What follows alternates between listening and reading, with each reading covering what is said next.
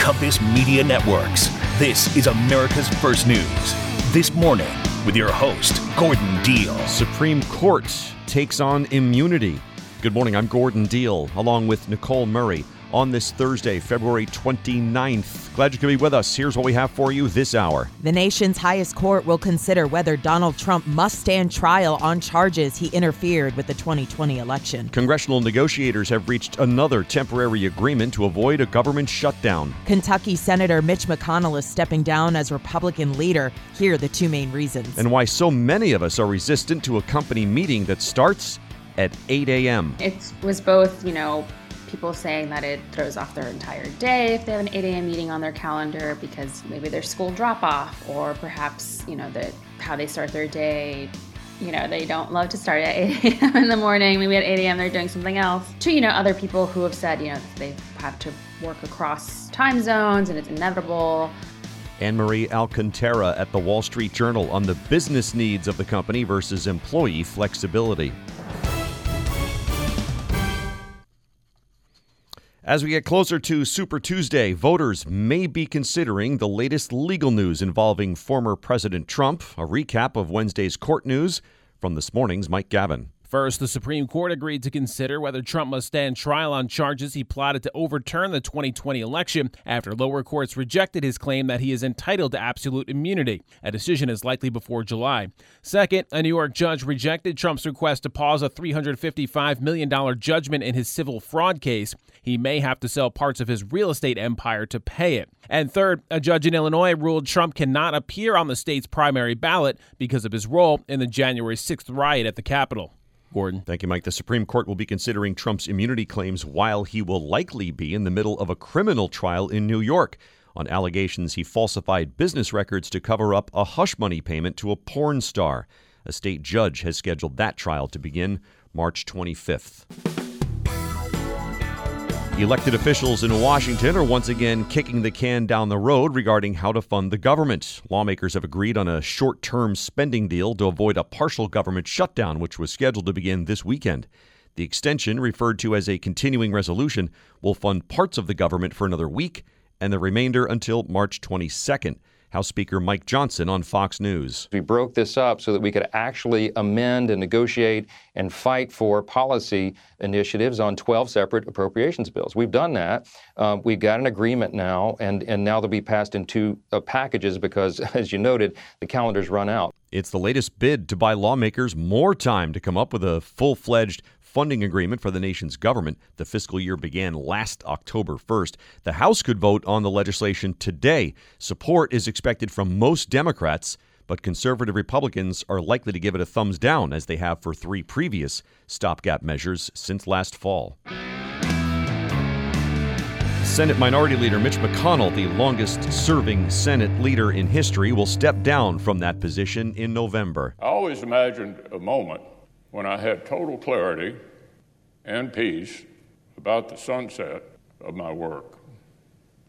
A moment when I'm certain I have helped preserve the ideals I so strongly believed. That day arrived today. At age 82, he'll finish out the remainder of his Senate term, which goes until 2027.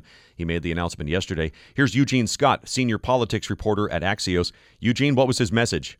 I think he made it clear that he believes that uh, seasons end and that uh, it's time to move forward uh, in towards new chapters in, in life and in career uh, and in national politics. And so he seems to recognize uh, that his party perhaps is going in a direction that maybe may not have room for him as its leader in the upper chamber in Congress.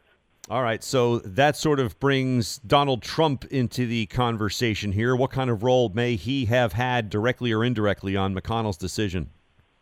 I mean, I think indirectly since becoming the nominee in 2016, uh, he slowly but surely got more people in Congress uh, who shared his political ideology much more than Mitch McConnell's, which is not to say that there was no overlap. But uh, the Senate leader, uh, GOP leader, should I say, and the president, assuming the president is a Republican, should be far more lock and step than Donald Trump and Mitch McConnell were. And if you know Trump is victorious in November, which he could possibly be, uh, I don't know that McConnell wants to go another run uh, trying to push forward policy with a president that he disagrees with so often. What do we make of the timing of the announcement? The the Wednesday after the Michigan primary, where I don't know Trump is now five and zero oh in in the primary season. Does that have anything anything to do with it? I think the timing after uh, the Michigan primary is not a coincidence. As we move forward uh, in the election cycle, Trump uh, seems to be closer to clinching a nomination, and it's important to McConnell uh, to have Republicans win not just the White House but the Senate as well. And I think he wants to put them in a position uh, where they perhaps can be more victorious uh, than they per- currently can, with him being uh, constantly at odds uh, with the person who looks to be the presumptive nominee. Mm. All right. So, was any of this health related? He's had a couple of scares. He's 82 years old. It has to be. It has to be. I mean, he uh, can find himself in similar situations uh, moving forward that he has in the past year, where his health has been a major headline and his ability to just even speak clearly and communicate uh, has uh, come into question. We're in a moment politically right now where lots of voters are just looking at many leaders in Washington and asking, are they too old and too unhealthy to lead this country in the direction that voters need it to go? Hmm. We're speaking with Eugene Scott senior politics reporter at Axios. We're talking about Mitch McConnell, uh, Mitch McConnell announcing that he will not be the Senate Republican leader after November. He'll give up that spot, but stay on and finish out his Senate term through 2027. Um, what about his replacement, Eugene? Are there any uh, any names already in the in the rumor mill? I think there are. Perhaps I mean John Thune, uh, number two uh, Republican in the Senate, who has endorsed Donald Trump uh, certainly likely has his eye on the position, but so do a few Trump loyalists, probably like Tim Scott and J.D. Vance, individuals who, uh, if Trump uh, wins, may want to go to a cabinet position or a VP position, but may want to stay in the Senate and uh, be the former president's point person there. I saw something which said uh, he wanted the job as Senate Republican leader the day he became a junior senator in 1985. So I'm wondering, uh, did he offer any insight as to how he might sit in a different chair to finish out his term after wanting that job for so long? It's not clear yet. I mean, I think the closest uh, model to that that we have, uh, you know, is Nancy Pelosi, who has remained in the House after stepping down from leadership, and has been influential, but uh, far more quiet uh, than I think some people thought she would be. Uh, but McConnell's in a very different situation. Uh, Pelosi's philosophically very aligned with her current party's leader in the House, uh, Hakeem Jeffries. I'm not quite sure McConnell will find himself in the same position. Thanks, Eugene. Eugene Scott, senior politics reporter at Axios. What does the future of mobility in Michigan sound like? It's the sound of new EV charging stations at our state parks. Discover all the ways MEDC is driving next-gen mobility in Michigan at michiganbusiness.org/radio. Hey, thanks for joining us. A wildfire in the Texas Panhandle has needed just 2 days to become the second largest in state history. The Smokehouse Creek fire, which is slightly bigger than the state of Rhode Island, is behind only the 2006 Amarillo East complex fires that claimed 12 lives and burned more than 900,000 acres. The latest blaze, along with several others across the panhandle yesterday, prompted further evacuations and destroyed more homes.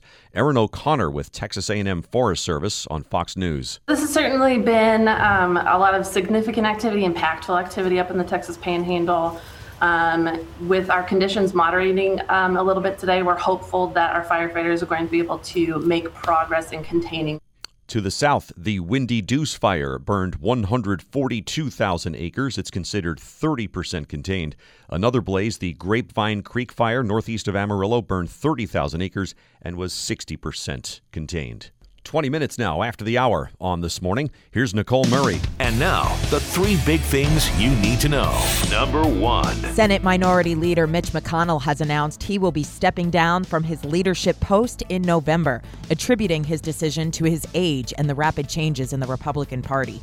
one of life's most underappreciated talents is to know when it's time to move on to life's next chapter.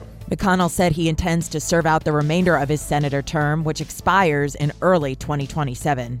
Number two. An Illinois state judge has barred Donald Trump from appearing on the state's Republican presidential primary ballot due to his role in the January 6th attack on the Capitol. The justice has delayed her ruling from taking in, from taking effect, considering an expected appeal by the former U.S. president. The final decision will likely go to the U.S. Supreme Court.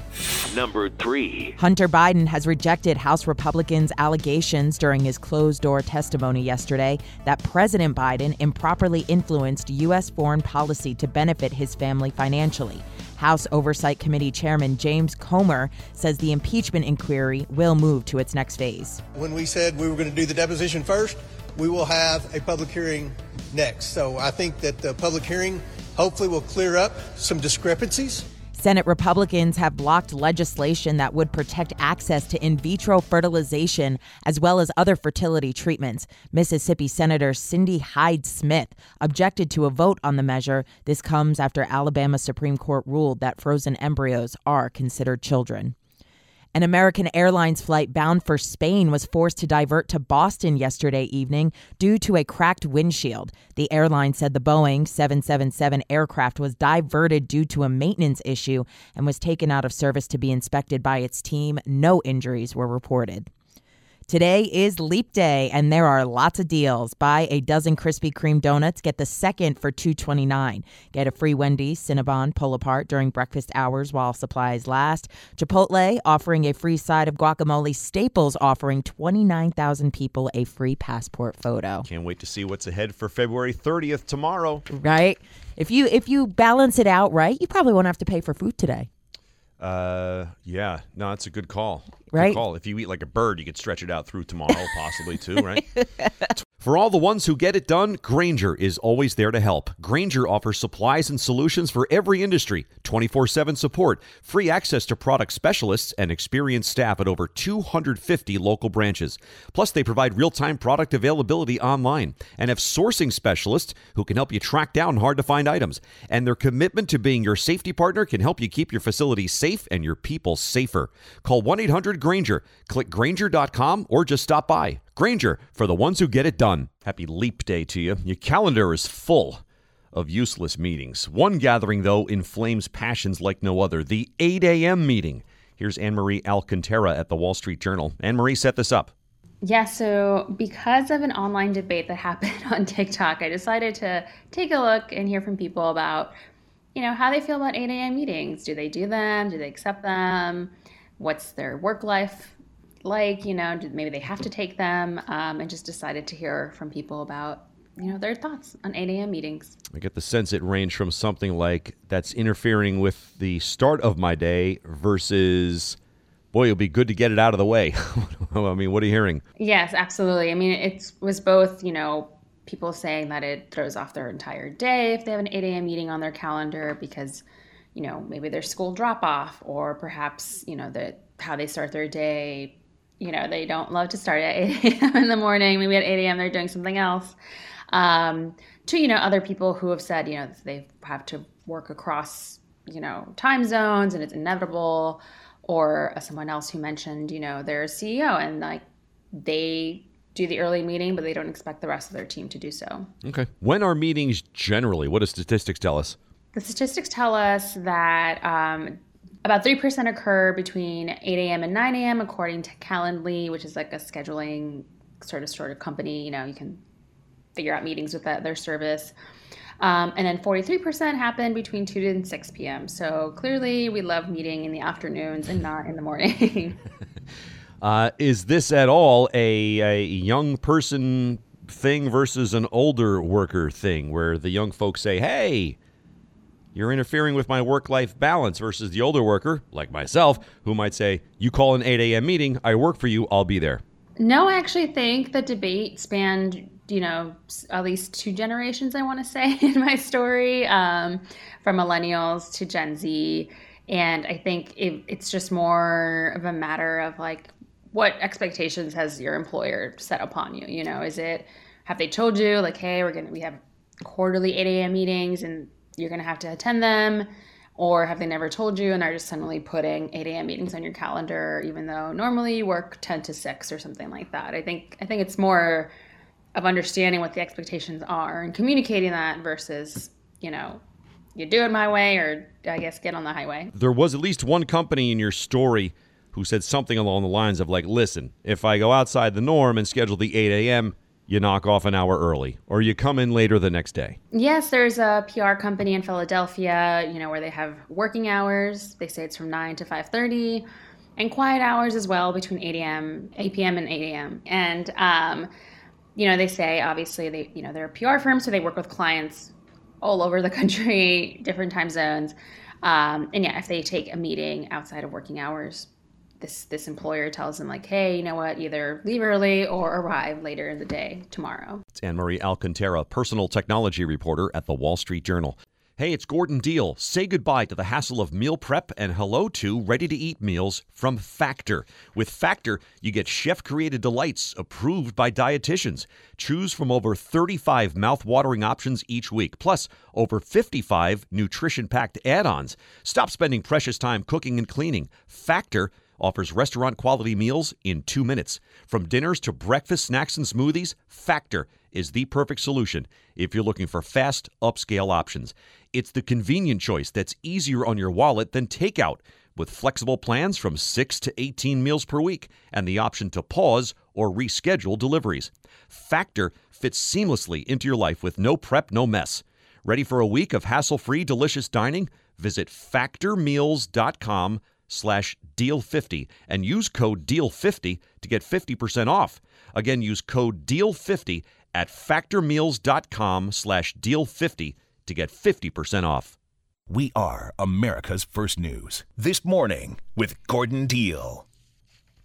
Thanks for being with us. Welcome into Thursday, February 29. Gordon Deal with Nicole Murray. Some of our top stories and headlines. The Supreme Court will decide if Trump must stand trial for election interference. A wildfire in the Texas panhandle has grown to become the second largest in state history. Lawmakers reach agreement on keeping the government operating past this weekend. Mitch McConnell giving up his role as Senate Republican leader. Actor and comedian Richard Lewis, known for his role on Curb Your Enthusiasm, has died at 76. Biden and Trump are both visiting the southern border today and help people born on Leap Day celebrate their birthday. That story in about 20 minutes. The artificial intelligence revolution of warfare is well underway, and the Pentagon is scrambling to get its troops to the front. The Defense Department recently held a symposium that put big technology companies and founders of smaller businesses in the same rooms with defense and intelligence officers to work on complex challenges posed by AI powered weaponry. Here's Ryan Lovelace, national security reporter at the Washington Times. Ryan, what's going on? So, the Department of Defense really thinks that it didn't get ahead of the curve enough on AI and it's wanting to do so now. So, what they did, the DoD's AI czar uh, Craig Martell gathered a number of different bright AI minds from around the world in Washington this week military advisors, military officials, intelligence officers, big tech companies, smaller startups, everybody in Washington to kind of come together and get some. Um, you know, shared learning about what can they do to get ahead of the curve. And really, the takeaways that I had were three things: they need the help of industry more than perhaps they thought. The level of human participation in warfare is going to be radically changing in the next few years. And for everyone who thinks about the competition between the US and China, some of the military advisors think China is ahead in some certain key areas. Okay. So, I don't know, is there a for example as to how AI might be beneficial to the Pentagon? There is. So there's two major initiatives that the Pentagon was eager to talk about uh, at this symposium, which are called Replicator and Task Force Lima. Replicator has to deal with AI for autonomous weapon systems. Think drone swarms that are able to communicate and move um, through the power of new AI technology. And Task Force Lima refers to large language models. Those folks, the Pentagon, are tasked with looking at where can these large language models, you know, powerful algorithms that we've seen behind conversational AI tools like ChatGPT, work within the Department of Defense to make military operations move faster. They think it's the kind of thing where it can help from everything from administrative tasks to operations. But really, as it gets fully deployed, it's going to be really interesting to watch because there's already discussion of replacing human beings with human judgment in the deployment of these systems. Mm. We're speaking with Ryan Lovelace, national security reporter at the Washington Times. His piece is called Pentagon Tells AI Experts We Really Need Your Help. Um, is, is any of the stuff out there now commercially available that needs tweaking, or are we talking about building things and systems that are, uh, I don't know, beyond what's available? Some of it is commercially available. Um, you know, Andrew Moore, who's advising Central Command, um, he's a former Google Cloud executive, was talking about evaluating what the U.S. has as compared to China. And he was saying that China's outperformed the United States in two application areas that he didn't want to publicly identify, but you outperform the United States hyperscalers, which are com- big tech companies, things like Google Cloud, Amazon Web Services, those sorts of things. Um, so they are commercially available things. Um, you know, another uh, AI leader from Scale AI, Alexander Wang, he's testing and evaluating a lot of these different algorithms from some of these companies, OpenAI and the rest of it. Um, and now he's working with the Pentagon on it. So they are evaluating what is commercially available, but they're going to be going beyond that too. Mm. All right. So these companies like Scale AI, are they uh, now contractors of the Defense Department? Are they kind of lending their knowledge and know how out of the goodness of their heart? Like, how does this work?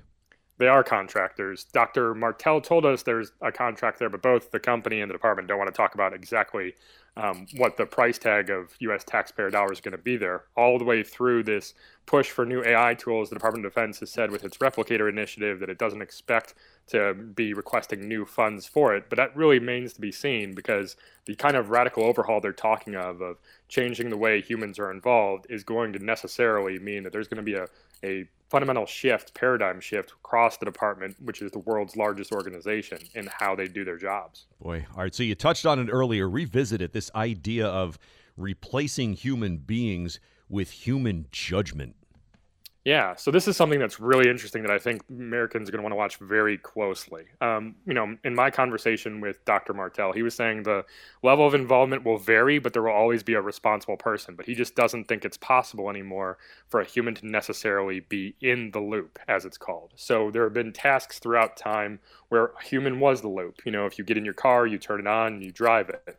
Now, with an autonomous vehicle, perhaps you're sitting in the vehicle, um, but it's doing everything for you. At some point in the future, what we're moving toward is perhaps a human on loop where you're supervising in a, you know, a driverless car without anyone physically in the vehicle. And that's kind of how drone swarms um, are, is a thing that the department is pursuing.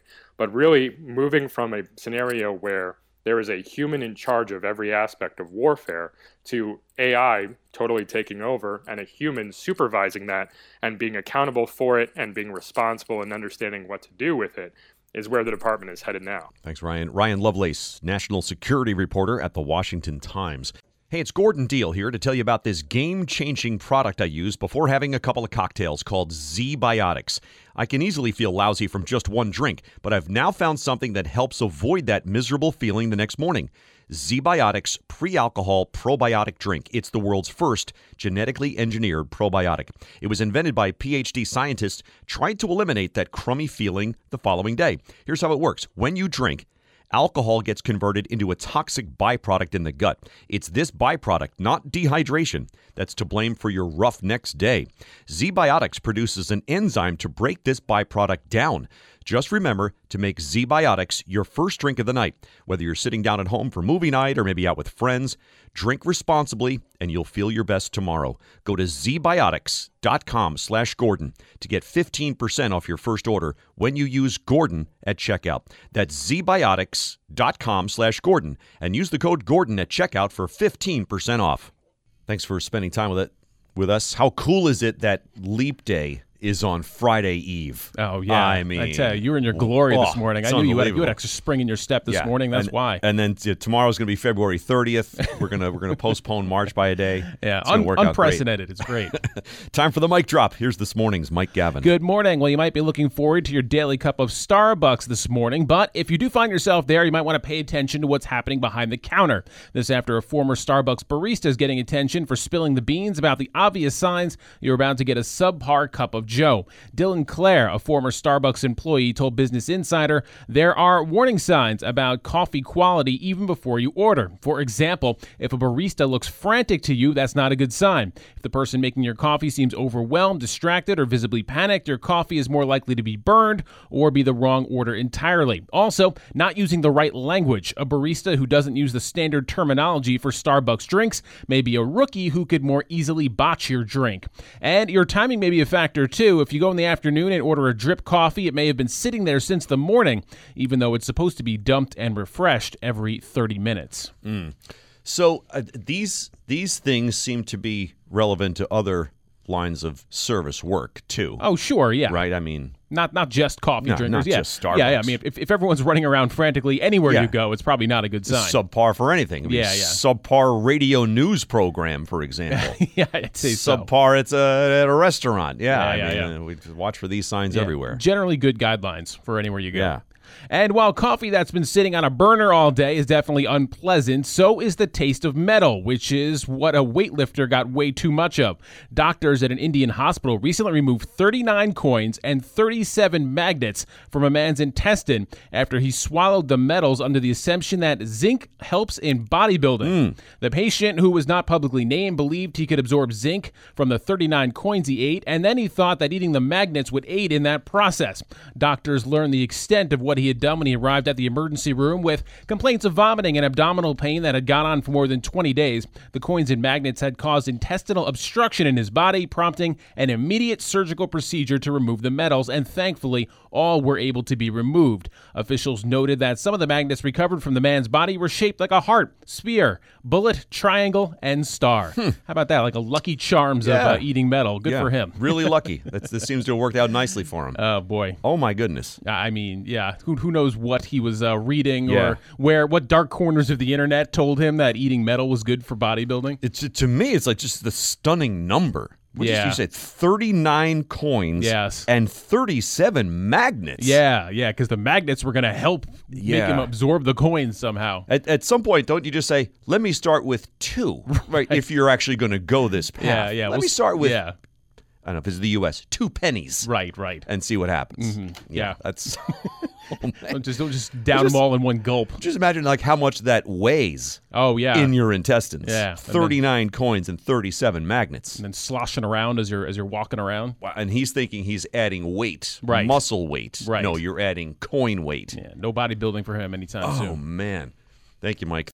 Pure opportunity. It's what Michigan is all about. The opportunity to do more.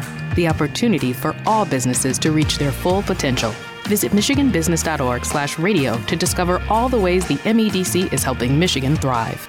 Thanks for spending time with us. If you're hoping to keep your car as long as possible, you might expect to get 200 to 300,000 miles out of it, but a lot of variables impact a car's life expectancy. MarketWatch put together a list of factors that impact longevity. Number 1, improved technology. Ideally, the more recent a car's model year, the more longevity you should expect. Engineers are constantly improving vehicle technology. Number two, scheduled maintenance. Ignoring what's specified in the owner's manual is a sure way to trim miles and years from its life. Number three, don't ignore your car warning lights. Heed them when you see them illuminate. If you need to check your engine, go get it checked. Number four, driver behavior. Aggressive driving causes more wear and tear on a vehicle's engine, transmission, brakes, and drivetrain. Eight minutes in front of the hour on this morning. Once again, here's Nicole Murray. And now, the three big things you need to know. Number one. Top U.S. lawmakers have reached a tentative short term spending deal to avert a partial government shutdown tomorrow night. The deal covers six of the 12 spending bills, which will fund parts of the government through March 8th. The remaining six must be resolved by March 22nd. Louisiana Representative Mike Johnson on Fox. We broke this up so that we could actually amend and negotiate and fight for policy initiatives on 12 separate appropriations bills. We've done that. Um, we've got an agreement now, and, and now they'll be passed in two uh, packages because, as you noted, the calendars run out. Number two. The Supreme Court has agreed to decide whether Donald Trump must stand trial on charges he plotted to overturn the 2020 election. The highest court will hear arguments in late April, with a decision likely no later than the end of June. Number three. A wildfire that broke out in the Texas Panhandle on Monday has now become the second largest in state history. Officials say the blaze has grown to about 850,000 acres with only 3% containment. Fritch City interim manager Christina Appy on Fox. There's still some hot spots everywhere, and we're watching them really close. But right now, we're just trying to. Um, you know, wait for the sunlight. One person has died in the wildfire. The victim has been identified as 83 year old Joyce Blankenship. Idaho was unable to execute Thomas Eugene Creech yesterday, the longest serving death row inmate in the U.S. Idaho Director of Corrections Josh Tewalt. Once the medical team leader had determined that it would be unlikely uh, that they were going to be able to establish IV access, uh, that was when we halted the execution. Creech has been convicted of five murders spanning across three states. Wendy's said it is not implementing surge pricing, responding to backlash after its CEO, Kirk Tanner, insinuated such changes would be coming in 2025. The practice is raising the cost of services and goods when demand is high. Meanwhile, Burger King is using this incident as a chance to capitalize by offering free Whoppers until March 1st. Wow. I suspect that uh, part of the backlash that Mr. Tanner heard was you yesterday on this program saying surge pricing was, quote, crap. The power. So, do people born on leap day age like mere mortals? Many will tell you no. The patience it takes to wait four years between proper birthdays keeps them young. The Washington Post profiled a guy from outside Milwaukee named Jason Bone, who's on a birthday cruise in the Bahamas with about 70 other people born February 29th. They range in age from 4 to about 80. Came from 33 states and 10 countries the first time they did it. Mr. Bone is 44 today, or 11 in leap years. Beth Olkers of Phoenix will be partying in New York with other leaplings. It's actually her 15th birthday, if you don't count all the years in between. Since she also got married on Leap Day, her husband's favorite line is that he married his wife on her seventh birthday, legally.